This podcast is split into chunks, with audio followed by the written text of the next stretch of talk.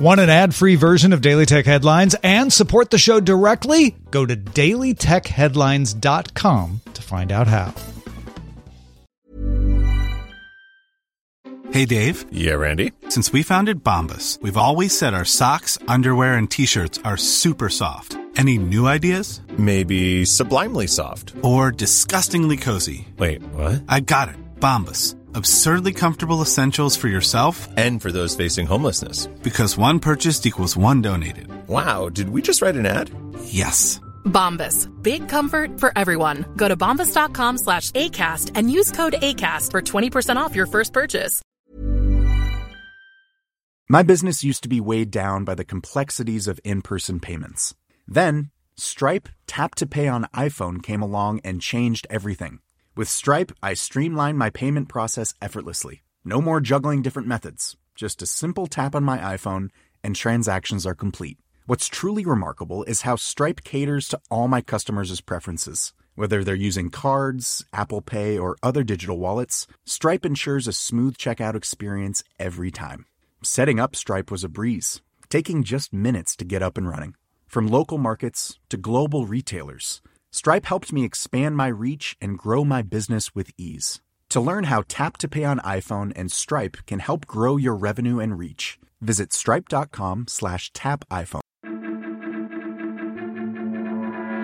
I'm Rich Stroffolino, and these are the tech headlines for the week that was. Twitter Vice President of Trust and Safety Del Harvey announced the site will develop a new policy about so called deepfake videos and other altered media meant to mislead users, asking for user input. In a survey, users can answer multiple choice questions about how Twitter should handle altered videos and photos, from Twitter removing the post, to flagging them as altered, to doing nothing. Users have until November 27th to answer the survey, with a new policy taking effect 30 days after it's announced.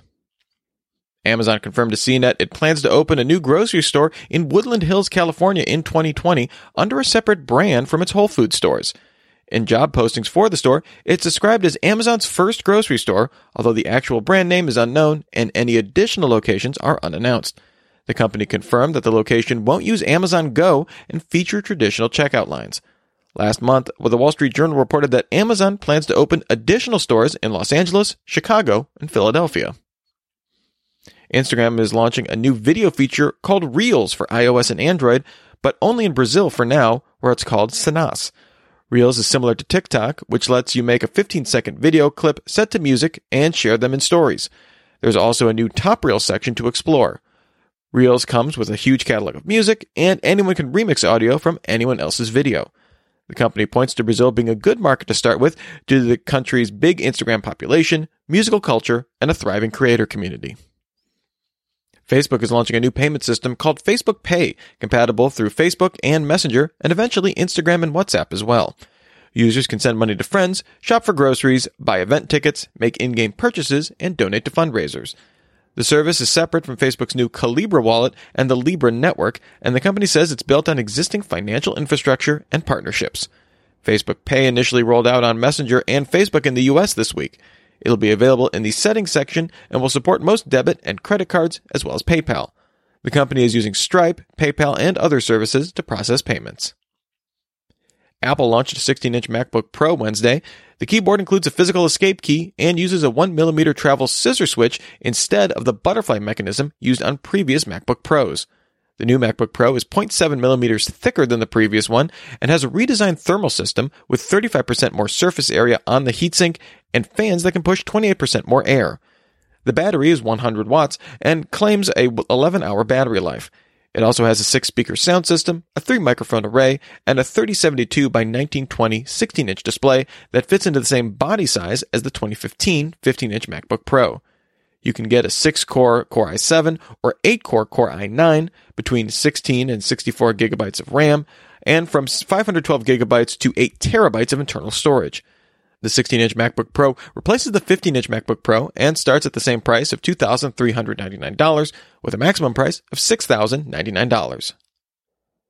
Google will partner with banks and credit unions to offer checking accounts as part of a project called Cache, spelled C A C H E. Google put the financial institutions front and center with customers, unlike programs like Apple Card. Google will gain insights from data and use that data to help banks develop better products. Google does not use financial data, including existing data from Google Wallet or Google Pay, as part of its advertising program.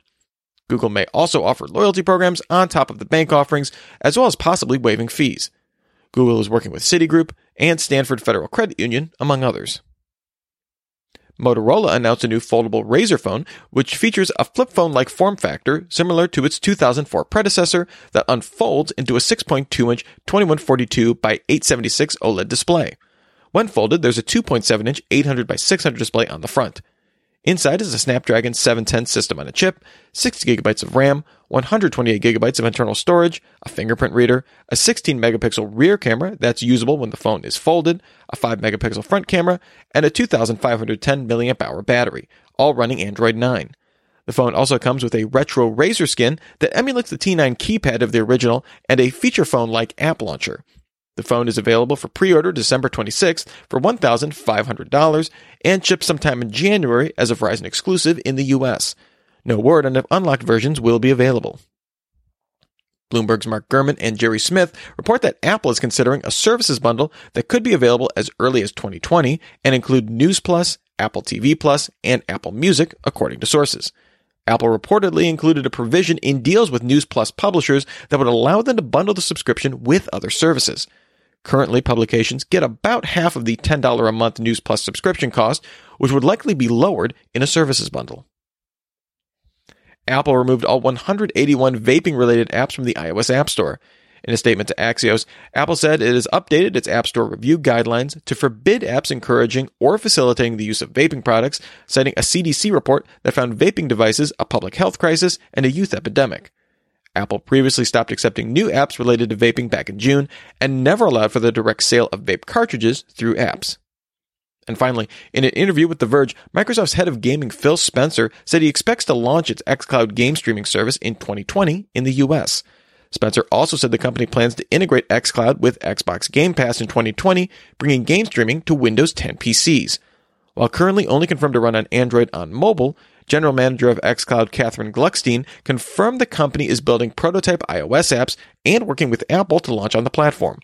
Microsoft also plans to expand xCloud Preview to Canada, India, Japan, and Western Europe next year. Remember, for more discussion of the tech news of the day, subscribe to Daily Tech News Show at dailytechnewsshow.com. You can find show notes there and links to all these headlines there as well. Thanks for listening. We'll talk to you next time. And from all of us here at Daily Tech Headlines, remember, have a super sparkly day.